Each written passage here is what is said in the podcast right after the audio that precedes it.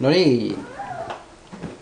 Oli tärkeää syödä välillä. Nyt palataan, palataan tähän toiseen osuuteen. Eli puhuttiin tuossa ensimmäisellä pätkällä Mooseksesta ja Jumalan suurista ihmeistä ja siitä kuinka Mooses kuuli Jumalan ääntä ja totteli. Kuinka Daniel oli uskollinen, sitä sanaa käytetään. Hän käytti itse sitä ja kaikki huomasivat, että hän on uskollinen. Sitten tultiin psalmiin 27 ja siitä alettiin lukemaan ja ruvettiin puhumaan. Äsken puhuttiin tuosta jakeesta yksi, missä sanotaan, että Daavidin virsi. Herra on minun valkeuteni ja autuuteni, ketä minä pelkään. Herra on minun elämäni turva, ketä minä vapisen. Tämä valkeus on aika laaja käsite, jos ajatellaan, että se lukee tässä. Monesti ehkä voisi ajatella, että uskovalla ihmisellä on aika usein vaikeuksia, missä aika usein kuulee, että puhutaan, että onneksi Jumala on mun turva tai Jumala on valkeus. Tavallaan se viimeinen oljenkorsi esimerkiksi ahdistuksessa tai ylipäätään hänestä käytetään tavallaan semmoista lohduttavaa termiä, mikä on varmasti juuri näin. Mutta tässä asiayhteydessä, kun lukee koko psalmin, niin nähdään, että Daavid puhuu siitä, kun hän on sotien keskellä ja Herra on hänen valkeutensa. Mitä se valkeus tarkoittaa? Jeesus puhuu valkeudesta, Jumalan valtakunta on valkeuden, Jumalan kas, niin kuin sanotaan, että tulevaisuudessa ei tarvita enää muuta kuin Jumalan kirkkaus loistaa, se on valo. Ja jos ollaan Jumalan valtakunnassa, niin silloinhan me ollaan siellä, missä on kuningas. Kuningas on siellä, missä on valtakunta. Jos ollaan siellä, missä on kuningas ja ollaan päästy hänen valtakuntaansa, niin siellä on myös pakko olla se suhde, mistä puhutaan kuninkaan kanssa. Ja tässä kun David puhuu, niin niin kuin me tiedetään, niin meillä on niin kuin, me ollaan vielä ihan eri asetelmassa suhteessa Davidiin. Hän, on, hän puhuu täällä psalmien aikaan, mutta me ollaan uudessa liitossa, missä on valmistettu meille tie jo todella niin kuin Jeesuksen Kristuksen kautta Jumalan tykö. Tämä valo on siis aika iso iso asia, mitä hän täällä, mistä hän puhuu, ja me, sitä ymmärretään tämä vielä paremmin, kun me mennään eteenpäin tässä. Siis kun hän sanoo, ketä minä pelkään. Herra on minun elämäni turva, ketä minä vapisen. Me tiedetään, että David kävi Koljatin kimppuun. Hän ei pelännyt, siis missään ei näy, että hän olisi pelännyt ollenkaan Goljattia, mikä oli kuitenkin järkyttävä vaarallinen ammattisotilas.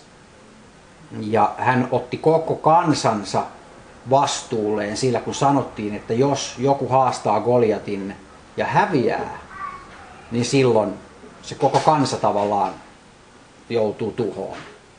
Ja se, joka voittaa Goliatin, niin siis David käy mielettömällä panoksella Goliatin kimppu, vähän samanlaisella panoksella kuin äsken puhuttiin Mooseksesta, että hän vie kansan merenrantaan täyteen umpikujaa, Faaraan joukot tulee takaa, ja hänen vastuullaan on ollut siis tehdä tämä kaikki. Hänen uskollisuutensa on ajanut tilanteen siihen pisteeseen, että ihmiset pelastuu.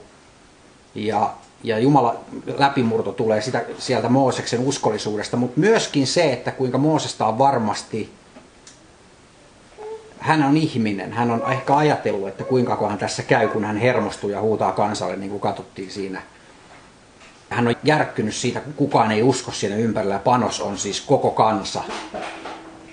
Koko kansan teurastus tai pelastus. Järkyttävä seinä niin vastassa. Ja tässä tilanteessa David, missä hän on esimerkiksi ollut Goljattia vastaan, kaikissa niissä, kun hän sanoi, että hän nuoruudessa kävi leijonien kimppuun käsin, niin on se ollut melkoinen kaveri. Miten paljon hän on täytynyt siis oikeasti uskoa siihen, että Jumala pitää hänestä huolen, niin täysin. Siis se on niin kuin järkyttävän suuri se uskon määrä, mikä hänellä on ollut. Nyt hän tässä puhuu siitä, että Herra on minun valkeuteni. Jakeessa kaksan sanoo, kun pahat käyvät minun kimppuuni, syömään minun lihaani, niin he minun ahdistajani ja vihamieheni kompastuvat ja kaatuvat. Ja sitten jakeessa kolme, vaikka sotajoukko asettuisi minua vastaan, ei minun sydämeni pelkäisi, vaikka sota nousisi minua vastaan, siinäkin minä olisin turvassa. Eli niin kun, kun hän sanoo tämän että Herra on minun valkeuteni, niin hän ei ole tullut sanomaan siihen, että tämä olisi joku viimeinen lohtu ja oljenkorsi näissä sodissa. niin kuin ihmisillä on tapana sanoa, että meillä ei ole enää muuta kuin nyt voimme enää rukoilla. Tämmöisen niin kuin lauseen on kuullut aika usein ja mua se aina särähtää korvaan, koska mun mielestä se pitäisi olla ensimmäinen asia. Ihan selvästi Davidilla näkyy se, että hän ei pelkää edes sotajoukkoa, koska hän tietää tässä, että hän olisi turvassa. Siis tämä on kova väite. Tämä on kova väite, niin kuin, että, että voiko todella olla näin. Tämä on ihan sellaisia lauseita, mistä todella usein tehdään järkeisoppia. Ajatellaan, että ei se kyllä ehkä ihan noinkaan ole usein, että kyllä me kristityt kärsimme sitä ja tätä ja tota. Okei, joo, on kaikenlaista maailmassa, on vainoja, on vaikka mitä. Mutta David sanoo kirkkaasti täällä, että hän on mun valkeuteni, kun minä turvaan häneen, niin minä en pelkää siinäkään tilanteessa mitään, vaikka kävisi koko sotajoukko vastaan. Mutta miten tämmöisen, oli se miten kukakin ajattelee, ja on, meillä on kaiken näköisiä tilanteita elämässä, ja on erilaisia kansoja, ja on erilaisia historioita ja kamalia tilanteita. On helppo huudella tästä sohvalta. Mukava tässä opettaa tämmöistä asiaa sotajoukkoon ja muun vastassa. Mutta mistä tämmöisen rauhan saa? Ja se on mun mielestä se, niin kuin se ydin tässä. Nyt kun me mennään eteenpäin, niin hän sanoo, että jakeessa neljä, yhtä minä rukoilen Herralta, sitä minä pyydän, että saisin asua Herran huoneessa kaiken elinaikani, katsella hänen suloisuutta ja tutkiskella hänen temppelissänsä. Mun ymmärtääkseni tässä vaiheessa edes Jerusalemin temppeliä ei ollut rakennettu tietenkään, koska Salomo rakensi sen. Ja ihan konkreettinen huone, minkä David olisi halunnut rakentaa Herralle, oli ihan selvä temppeli, missä hän olisi voinut kohdata Herran. Hän halusi, että Herralla on paikka, missä asua.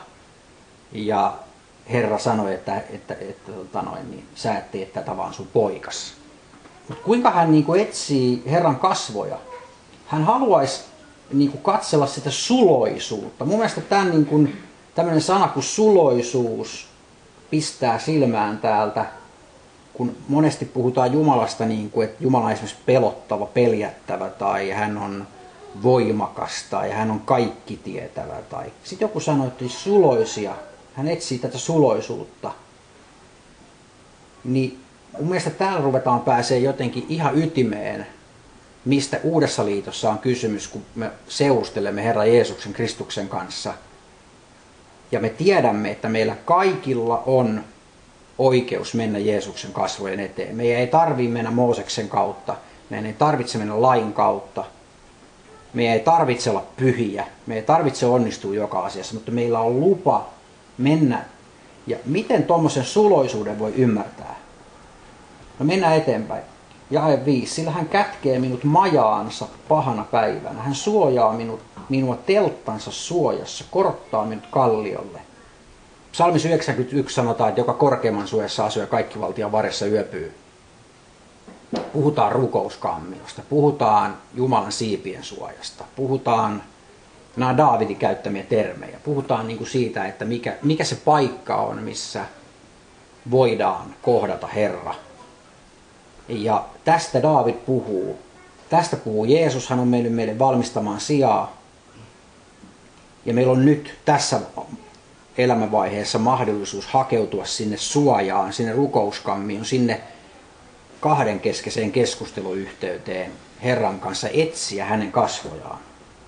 Se on se todellinen suojapaikka, missä Daavid on suojassa hänen vihollisiltaan. Se on niin kuin, hän on todella sisäistänyt sen, että jos hän on Jumalan kasvojen edessä nuhteettomasti täydessä sydämessään ja hakee Herraa ja toimii sen mukaisesti, niin Jumala voi todella suojella hänet mistä tahansa. Ihan mistä tahansa. Ja tämä on pakko olla sama ajatus, mitä Mooses on ymmärtänyt. Ajatellaan, kuinka suuren kansan hän johdattaa koko sen historian, mikä tulee niin kuin, ju, siis jos Israelin kansa olisi tuhoutunut, niin me ei oltaisi tässä. Jeesuksen verelinjat, kaikki nämä suuret noat, mitä ne on tehnyt, niiden on täytynyt ymmärtää se, että kerta kaikkiaan on niin, että Jumala on luotettava. Ei ole mitään muita vaihtoehtoja. Ja miksi just näille henkilöille on Jumala puhunut Danielille, miksi hän on puhunut Moosekselle, miksi hän on puhunut Noalle ja niin edelleen, profeetoille, Samuelille. mutta ei kuitenkaan kaikille. Hän on etsinyt niitä uskollisia ihmisiä sieltä tuhansien vuosien aikana. Niitä kaikkia on häiritty. Ja kaikki on ollut vain ihmisiä, niin kuin mekin ollaan vaan ihmisiä. Mutta nyt me ollaan päästy siihen tilanteeseen, että mekin voidaan kuulla. Mekin voidaan niin kuin päästä siihen tilanteeseen, että hän puhuu mulle. Mä riitän hänelle. Että se ei ole se, että mun tarvii olla Mooses tai jotenkin löytää itsestäni joku suuruus. Vaan ihan sellainen niin kuin tavallinen ihminen voi päästä. Koska ei David kuitenkaan suurempi kuin kukaan muukaan. Mutta jotain hänessä on semmoista, mitä hän on ymmärtänyt. Hänen sydämensä on ollut todella kiinnittynyt näihin asioihin. No niin, jae kuusi. Niin kohaa nyt minun pääni vihollisteni yli, jotka minua ympäröivät, ja minä uhraan riemuuhreja hänen majassansa. Herralle minä veisaan ja soitan. Siis vihollisten keskellä hän riemuitsee. Se on ylistämistä. Se ei ole semmoista, että voi, voi, voi auta mua, nyt on... Sehän se on tämä riemuhuuto. Hän siis, hän huutaa niin kuin, hän ylistää Jumalaa, että sä oot siellä, kiitos, että mä saan elää sun suojassa. Kiitos, että sä suojelet mut tästä kaikesta. Kukaan ei voi mulle mitään, koska sinä oot minun kanssa. Hän luottaa enemmän siihen Jumalan suureen voimaan ja uskollisuuteen, rakkauteen ja siihen suloisuuteen kuin siihen vihollisen suuriin määriin, mitkä on hänen enää edessään vainoamassa, ympäröineet hänet. Sitten sanotaan, Herra kuule minun ääneni, kun minä huudan, armahda minua ja vastaan minulle. Tästä voisi tulla mieleen, että tämä on tuskan huuto. Mutta jakeessa kuussa sanotaan, minä uhraan riemuuhreja hänen majassansa, Herralle minä veisaan ja soitan. Siinä on kaikenlaista huutoa varmasti mukana, mutta siis hän soittaa, hän veisaa. Ja, ja tota, sitten minun sydämeni vetoaa jakeessa kahdeksan, sinun oman sanasi, etsekää minun kasvojani. Herra, minä etsin sinun kasvojasi. Siis kasvojen etsiminen. Ja yhdeksän, älä kätke minulta kasvojasi, älä työnnä vihassa pois palvelijaasi. Sinä olet minun apuni, älä minua jätä, älä minua hylkää, pelastuksen Jumala. Vaikka minun isäni ja äitini minut hyljätkööt, niin Herra minut korjaa. Neuvo Herra minulle tiesi ja johdata minut tasaista polkua minun vihamiesteni tähden. Älä anna minua alttiiksi ahdistajani vimmalle, sillä väärät todistajat nousevat minua vastaan ja puuskuvat väkivaltaa. Mutta minä totisesti uskon näkeväni Herran hyvyyden elävien maassa. Odota Herraa, ole luja ja vahva olkoon sinun sydämesi. Odota Herraa. Tämä olisi niin helppo lukea tässä nopeasti ohi ja siirtyy psalmiin 28. Mutta jos pysähtyy miettimään, väärät todistajat nousevat minua vastaan. Kuinka paljon niin kuin, tämmöistä ahdistusta voi olla. Väärät todistajat oli Jeesusta ahdistamassa. Hänet tuomittiin sen takia väärin todistajien läsnäolossa kuolemaan. Mutta kuinka paljon tätä voi kohdata missä tahansa. Tätä tilannetta, missä David on tässä hetkessä ylistämässä. Ja sieltä niin kuin hänen Jumalan kasvojen edestä niin se ylistyksen voima nousee niin, että hän, hän pääsee ylä, yläpuolelle tämän tuskan, mitä hän tietysti inhimillisesti kokee ympärillä, minkä hän selvästi kieltää sillä, että hän, hän on rauha sydämessä, hän ylistää. Ja täällä sanotaan, että ole luja ja vahva olkoon sinun sydämesi, odota Herraa. Hän antaa ohjeita tässä, hän, niin kuin, hän pitää kiinni siitä kynsin hampain. Mutta edelleen jää mietityttämään. Tämä on paljon puhuttu tässä viimeisen vuoden aikana niin kuin Herran äänen kuulemisesta ja puhuttu siitä, että meidän pitäisi totella, mitä hän sanoo. Ja sitten kun hän sanoo, puhuu meille, niin me teemme niin kuin hän sanoo. Ja mua edelleen ontunut tämä asia niin kuin positiivisella tavalla ontunut, koska mä oon ajatellut, että se ei riitä ei se voi riittää. Että jos mä oon naimisissa mun vaimoni kanssa, niin riittääkö meille se, että me puhumme keskenämme. Ja sitten vaimoni se sanoo mulle, mitä mun pitää tehdä. Eihän se ole vielä mikään suhde. Eihän se ole, se on vasta niin kuin kommunikaatioyhteys. Se on vasta, se on vasta niin kuin vaikka opettaja ja oppilaan välillä oleva yhteys tai ihmisen ja ihmisen välillä oleva yhteys. Mutta missä se sydän on siinä yhteydessä? David puhuu Herran kasvoista ja suloisuudesta. Ja sitten kun me, me ruvetaan raamattua ja me ajatellaan esimerkiksi evankeliumien aikoina sitä, että kuinka paljon opetuslapset ne tunsi Herran. Ja ne vaelsi hänen kanssaan, ne tunsi kuinka, ja, niin kuin, viimeisellä ehtoollisella niin kuin opetuslapsi nojasi häntä vasten. Siis hän on ollut niin, kuin niin läheinen niille, että häntä vastaan nojaltu. Hän on, siis ne on ollut fyysisessä kontaktissa varmasti. Ei se ole ollut vaan semmoinen, että hän on istunut toisella puolella huonetta ja puhunut, vaan hän on tullut kohti niitä ihmisiä. Hän on varmasti halannut niitä, antanut voimaa ja pitänyt kiinni niistä ja puhunut rohkaisevia sanoja. Ja miten tämmöisen niin kuin, suhteen voi saada? Musta tuntuu, että kun me on puhuttu nyt siitä, että uudesti syntyminen on ensimmäinen askel pelastumiseen. Pelastuminen on tietysti se on ensimmäinen askel, mutta myös suurin askel siinä mielessä, että jos vaikka tässä maailman ajassa se vaellus ontuisi tai tekisi virheitä, niin pelastuksen saatua ihminen kuitenkin pääsee iankaikkisuuteen. Joka tapauksessa asiat muuttuu siellä. Mutta sitten kun ajatellaan tätä aikaa, puhutaan Jumalan valtakunnasta ja Heikki opetti tuossa aamulla siitä, että, että sen ja sellaiset, niin kuin Paavali puhuu, näitä listoja löytyy Paavalin kirjasta, että minkälainen ihminen ei voi periä Jumalan valtakuntaa. Niin jos me katsotaan niitä listoja, niin me voidaan nähdä, että meille kaikille löytyy sieltä listoista joku asia, minkä puolesta voitaisiin ajatella, että okei, me ei voida siis päästä Jumalan valtakuntaan, kun esimerkiksi olemme ahneita. Tai jo uudesti syntynyt kristitty saattaa tehdä virheitä, niin kuin todella useinkin olla ahne, langeta johonkin vanhoihin juttuihin. Saattaa olla vaikka minkä näköisiä ongelmia taustalla, niin hänkö menettäisi pelastuksen joka päivä, kun se pitäisi ansaita uudestaan. Se ei, niin kuin, se ei sovi yhteen sen kanssa, että se on armosta eikä teoista.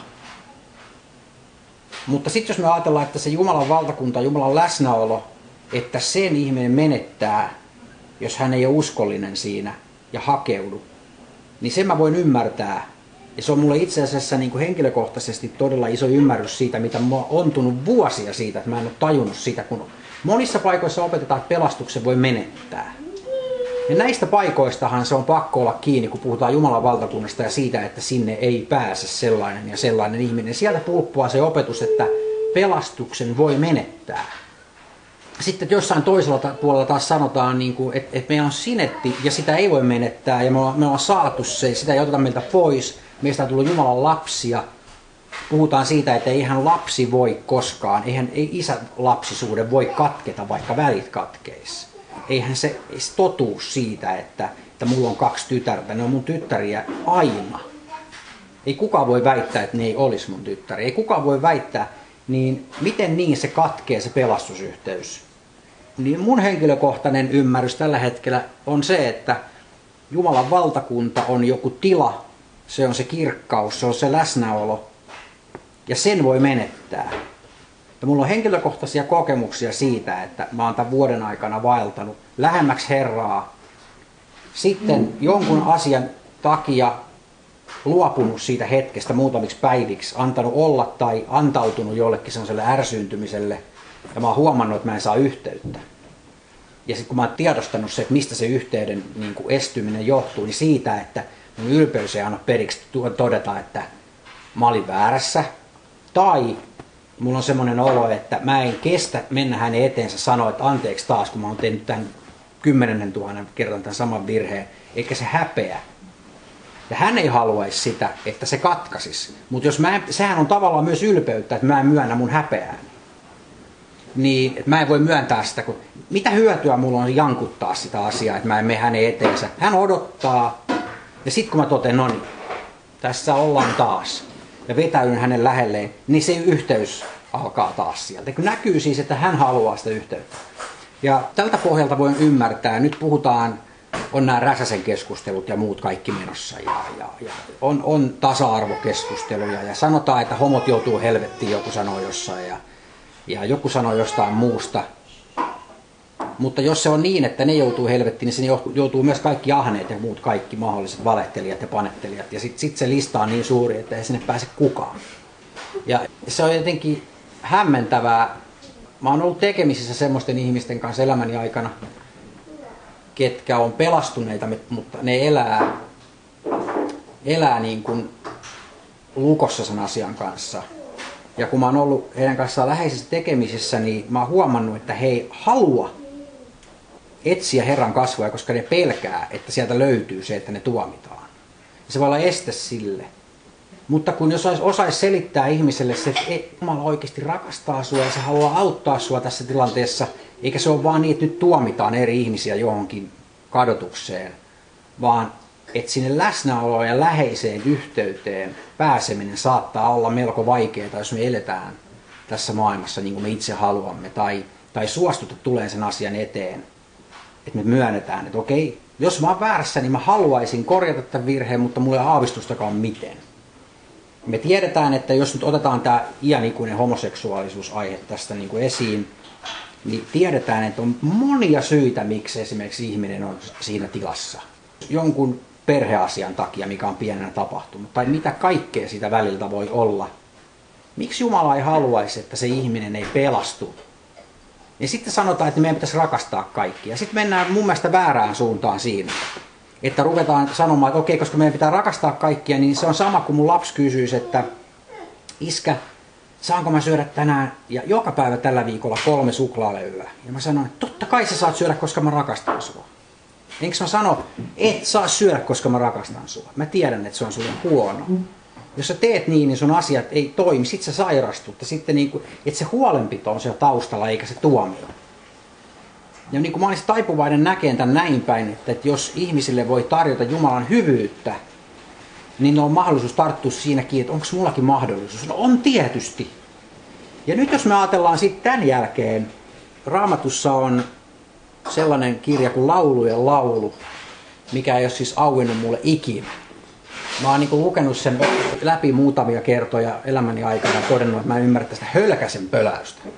Ja tää, on, niin kuin, tää kuulostaa joltain romanssilta ja, ja niin kuin, että tässä ei niin että miksi tämä edes on täällä. Ja sitä on varmaan väännetty joka suuntaan. Mä en ole koskaan ollut kiinnostunut etsimään sen syytä. Se ei ole vaan ollut mun omalla kohdalla millään tavalla ajankohtainen. Mutta nyt mä oon huomannut, että nyt se onkin ajankohtainen. Onkin jotain, mitä siellä on löydettävää, semmoista, mitä mä en ole ymmärtänyt. Ja mä oon aloittanut sen lukemisen, mutta mä oon vasta niin kuin miettinyt niin kuin muutamaa ensimmäistä jaetta. Ja nyt niin kuin on tajunnut jotain mun henkilökohtaisesta uskosta sellaista, että niin kuin tällä viikolla, mitä mä en ole tajunnut vielä ikinä, ja mä uskon, että siinä on se avain niin kuin johonkin suurempaan. Se on se portti, siellä on se Herran läsnäolo. Jos me katsotaan niin kuin vähän sitä alkua, ja tästä on raamattukansalle versio on helpompi, koska siellä mainitaan aina, että kuka puhuu kenelle. Mulla on tämä vanha käännös tässä nenä edessä. Ja neljä ensimmäistä jaetta mä oon pyöritellyt tässä mielessä. En ole sen eteenpäin vielä päässyt, mutta mä oon aivan innoissani siitä, että mulla on vielä matkaa kahdeksan lukua. Mitä, mitä tämä tuleekaan niin kuin antamaan ymmärrystä. Täällä siis sanotaan näin, että jos ajatellaan, että siis Salomo kirjoitti laulujen laulun, siis kaikista suurista lauluista suurin. Ja David soti. Salomo eli rauhassa. Salomoa voitaisiin rinnastaa jollain tavalla Kristukseen siinä rauhan ruhtinaana, mitä hän oli rauhan kuninkaana, mitä hän oli tietysti sillä erotuksella, että Salomolle kävi niin kuin kävi. Mutta jos ajatellaan, että David puhuu Davidin ja Joonatanin välisestä rakkaussuhteesta. Voiko olla niin, että David, jos Joonatan rakasti Davidia kunnioituksesta aluksi esimerkiksi sen takia, että David voitti Koljatin, voi olla, että se kunnioitus siihen, että tämä on niin mieletön tyyppi. Salomo kirjoittaa rakkaussuhteesta Morsiamme ja Sulhasen välillä, mikä on hyvin intiimi asia. Jos me ajatellaan, että meitä rinnastetaan Morsiammiksi Kristukselle, kuka on kuningas, puhutaan neitsyistä, puhutaan niitä, että onko lampussa öljyä, odotetaan hääjuhlaa, onko nukkuvat neitsyet vai hereillä olevat, onko niillä polttoainetta valmiiksi, onko kaikki. Kun mietitään siinä valossa sitä suhdetta Jeesukseen tässä ajassa, niin jos nyt lähdetään lukeen tätä, ja täällä sanotaan, että rakkautesi on suloisempi kuin viini, täällä oli tämmöinen otsikko. Jae kaksi. Hän suudelkoon minua suunsa suudelmilla sillä sinun rakkautesi on suloisempi kuin viini. Niin kun mä aloitin tämän joitain vuosia sitten ensimmäisen kerran, niin täh, että tämä auennut siis mulle millään tavalla. Jos ajatellaan, muistetaan tämä niin sanottu tuhlaajapoika-vertaus, missä isä suutelee poikaansa niskaan, kun hän tulee takaisin ja muuta. Tämä on jotain muuta suutelemista. Tämä on, se oli niin kuin isällisen rakkauden suudel, suudelma. Tämä on niin kuin morsiammen ja sulhasen välinen suudelma, mikä on siis todella henkilökohtainen. Sehän on intiimi. Sillä sinun rakkautesi on suloisempi kuin viini. Ja sitten mä haastoin itseäni miettimään eilen, että mitä tämä viini edustaa tässä. Se voi edustaa esimerkiksi ruokaa, mikä on, me ollaan todella hyvän ruoan ystäviä, se menee kaiken edelle. Tai oikeasti viinin. Jopa mä voisin laittaa Ilkkakaupin käännös, sillä sinun rakkautesi on suloisempi kuin perhokalastus. Niin kuin, että, oho, täh. Eli meneekö siis Kristuksen rakkaus senkin edelle? Mistä silloin on kysymys? Se on pakko olla jotain muuta kuin, että mä oon tehnyt päätöksen, että joo, okei, Jumala rakastaa mua, mutta mä lähden nyt kalaan tästä. Ei, se on, se on jotain, että mä niinku vaalin sitä enemmän kuin, se on, se on enemmän kuin mun himot, se on enemmän kuin mun tarpeet, se on enemmän kuin, se on kaiken yläpuolella. Siis tää on saavutettavissa. Salomo kirjoittaa tämmöisestä. David on jollain tasolla löytänyt tämän todella pitkälle, vaikka hän siitä huolimatta lankes, mikä on ollut niin kuin järkyttävä tuska hänen sydämessään, kun hän tajunnut, että se Herra, ketä hän rakastaa, Jumala, niin hän on kääntänyt selkänsä sillä tehnyt himoissaan niin kuin pitkän harkitun teon, useiden päivien teon, mikä on ollut ihan kuin, hän on riutunut siinä ajatuksessa varmaan. Hän on menettänyt Herran kasvun. Ja jos me ajatellaan, että, että me puhutaan Jeesuksen kanssa, me keskustellaan hänen kanssaan ja hän puhuu meille, mitä meidän pitäisi tehdä, niin se ei riitä. Se on siis jotain sellaista, että me tulemme hänen kanssaan niin läheiseen suhteeseen niin kuin morsian ja sulhanen, niin kuin rakastunut pari. Jos me ollaan joskus rakastuttu johonkin ihmiseen, kun mä rakastuin mun vaimooni, niin me oltiin jatkuvasti yhdessä. Ei ollut aikaa, ei ollut väliä sillä, että ei nukkunut yhtään ja seuraava päivänä aivan väsynyt. Ei ollut väliä sillä, että mitä muut ajattelee siitä, tai ei ollut väliä sillä, että kumpi tarjoaa ruuat, tai ei luettu laskea penniä. Niin kuin tiedetään, mitä kaikkea siihen sisältyy. Semmoinen, niin kuin, että, että jatkuvasti roikkuu toisen helmoissa, eikä ole yhtään pahaa ajatusta, ei ole yhtään taka-ajatusta, ei ole yhtään semmoista ajatusta, että lähtisi nyt tosta toi kotiin jo, että onhan tässä nyt nähty tänään jossain sanalaskussa sanotaan että täällä liian usein, käy kylässä ihmisten luona, ettei he alkaisi vihata sinua. niin tavallaan se, se ei ole todellakaan se sydän, mikä tuo tämän. Mä niin haastan meitä kaikkia tässä. Niin kuin, mä oon niin alussa tässä prosessissa, mä oon aivan innoissani siitä, että mitä tämä voi tuoda. Tämä ei ole keltään edes pois. Jos mä löydän tai joku muu löytää Herran kasvot niin läheisesti, että hän palaa sille suhteelle, niin eikö se valaise koko huoneen se valo, se lamppu. Meidän silmät kiiltää ja, ja meidän iho väri muuttuu ja me ollaan niin kuin rakastuneet ihmiset, että ne on niin kuin kananlihalla ja se tarttuu ihmisiin. Se tarttuu niin kuin siihen tilaan ja se tarttuu, se todella tarttuu. No okei, sillä sinun rakkautesi on suloisempi kuin viini. Suloinen on voiteittesi tuoksu. No, me tiedetään, että Jeesus Kristus on voideltu. Vuorotettu öljy on sinun nimesi. Voisi ihan hyvin olla, että no niin, tässä on Jeesus. Tietysti. Sen tähden sinun nuoret raiset rakastavat, nuoret naiset rakastavat vuosia sitten. Kun mä katsoin tätä, niin mä totesin, että tässä ei järjen häivääkään. Miksi ei miehet? Ja mä en ainakaan halua olla kenenkään morsian tämmöisiä ajatuksia niin inhimillisessä päässä, mikä yrittää ratkaista tätä. Ehkä mä tajuan, että me edustetaan niitä neitsyitä. Kaikki me ollaan katsomassa häntä niin kuin siinä hääseremoniassa. Ja jos yksi on siellä se morsian, niin tässä seurakunnassa toinenkin voi olla. Se on kaikille yhteisessä hyödyksi. Hän lähestyy meitä kaikkia sinne rukouskammioon. Sinne me todella päästään se intiimin suhteeseen hänen kanssa. Se on hänen tahtonsa. Tässä sanotaan jakeessa neljä, vedä minut mukaasi rientäkäämme. Sitten sanotaan, kuningas on tuonut minut kammioissa. Siis hän toi. Mikä hirvittävä tarve sillä morsiammella on siihen, että hän sanoi, että vedä minut mukaan. Siis, siis hän haluaa, että se kuningas vetää hänet luokseen. Ja sitten täällä on tapahtunut, että kuningas vetää. Siis Jeesus halusi, että me pelastutaan. Hän halusi, että me uudesti synnytään. Hän haluaa sen suhteen meidän kanssa. Hän haluaa sitä paljon enemmän kuin me. Hän on valmis. Hän on uhrattu sen Hän on hakattu sen takia. Ja piestys siis mitä raaimmalla tavalla. Hän teki sen sen takia, että tämä olisi mahdollista. Sitten sanotaan, me riemuitsemme ja iloitsemme sinusta. Me ylistämme sinun rakkauttasi enemmän kuin viiniä. Syystä he sinua rakastavat. Me riemuitsemme, me iloitsemme. Tämä ei ole vaan, että mulla on tämä mahdollisuus. Meillä on kaikilla mahdollisuus tähän.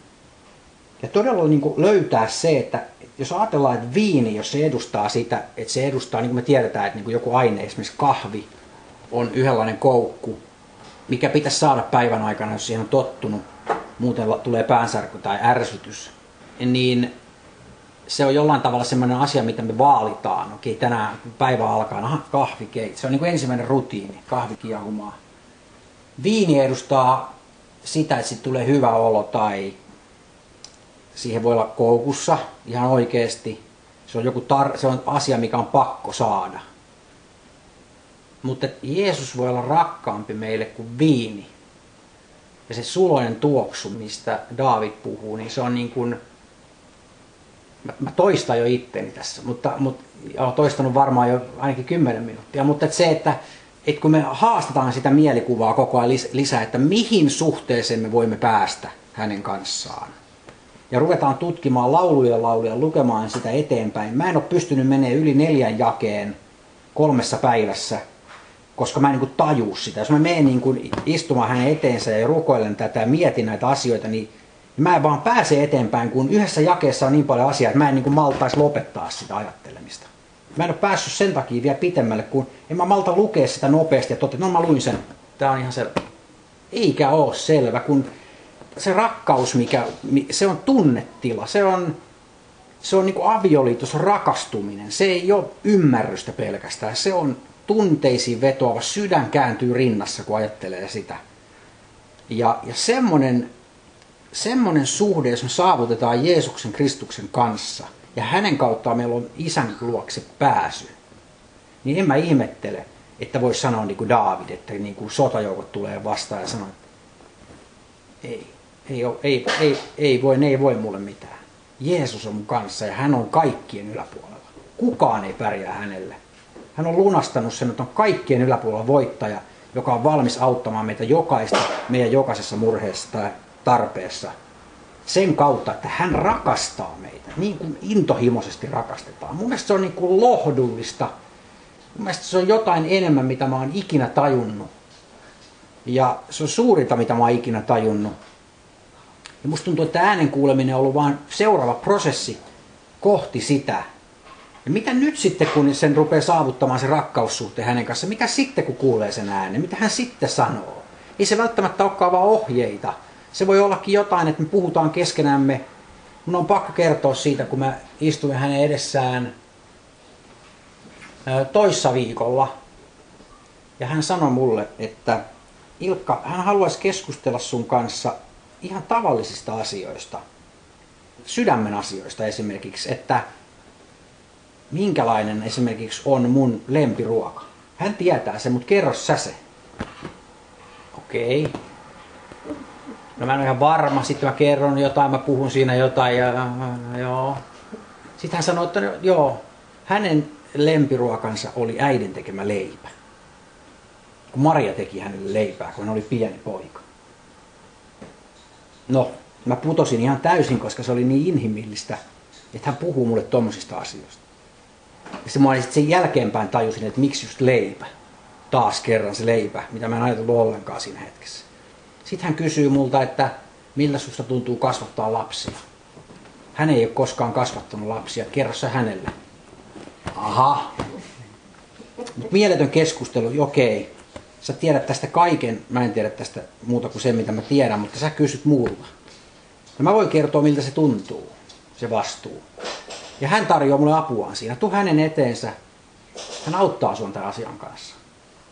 Ja sitten mä tajuin, että niin joo, on ratkaisu siihen, että mä esimerkiksi hermostun mun lapselle, vaikka se niinku, vaikka se pukee aamulla kolme varttia niitä haalareita päälle ja pitäisi olla menossa jo siitä ovesta, niin mä en hermostu sille, koska mä voin niinku ajatella, että, että Jeesus on mun kanssa ja hän auttaa tässä tilanteessa. Mulla on niinku tässä työsarkaa vielä. Sitten niinku tämmöisistä asioista hän alkoi keskustelemaan mun kanssa – todella tavallisista asioista. Kertoi mulle omaa sydäntään. Ja sitten rupesi tulee tämä laulu ja laulu mieleen pikkuhiljaa ja nyt mä oon päässyt sen alkuun.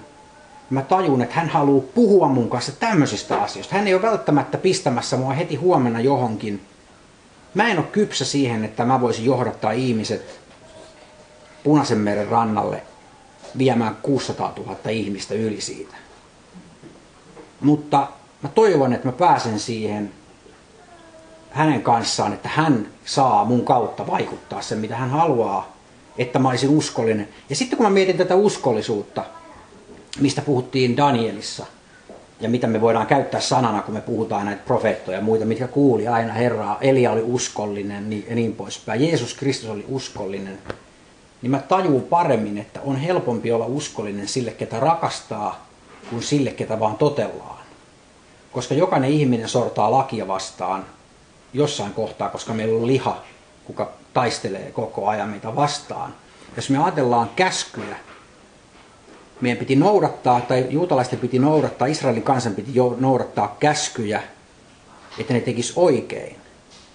Mutta se oli vasta niin kuin noudattamiskuuliaisuutta. Sitten jos me ollaan uudessa liitossa, me edelleen tavallaan takerutaan siihen, että me noudatetaan vaan käskyjä. Me ollaan edelleen lainnoudattajia, jos me vaan yritetään tehdä oikein. Mutta jos me tunnetaan se rakas, kenen kanssa se pikkuhiljaa se sydän muuttuu yhdeksi, että se mitä hän haluaa, niin me ymmärrämme, että tietysti tämä pitää tehdä näin, niin sitä on jo vaikeampi mennä rikkomaan.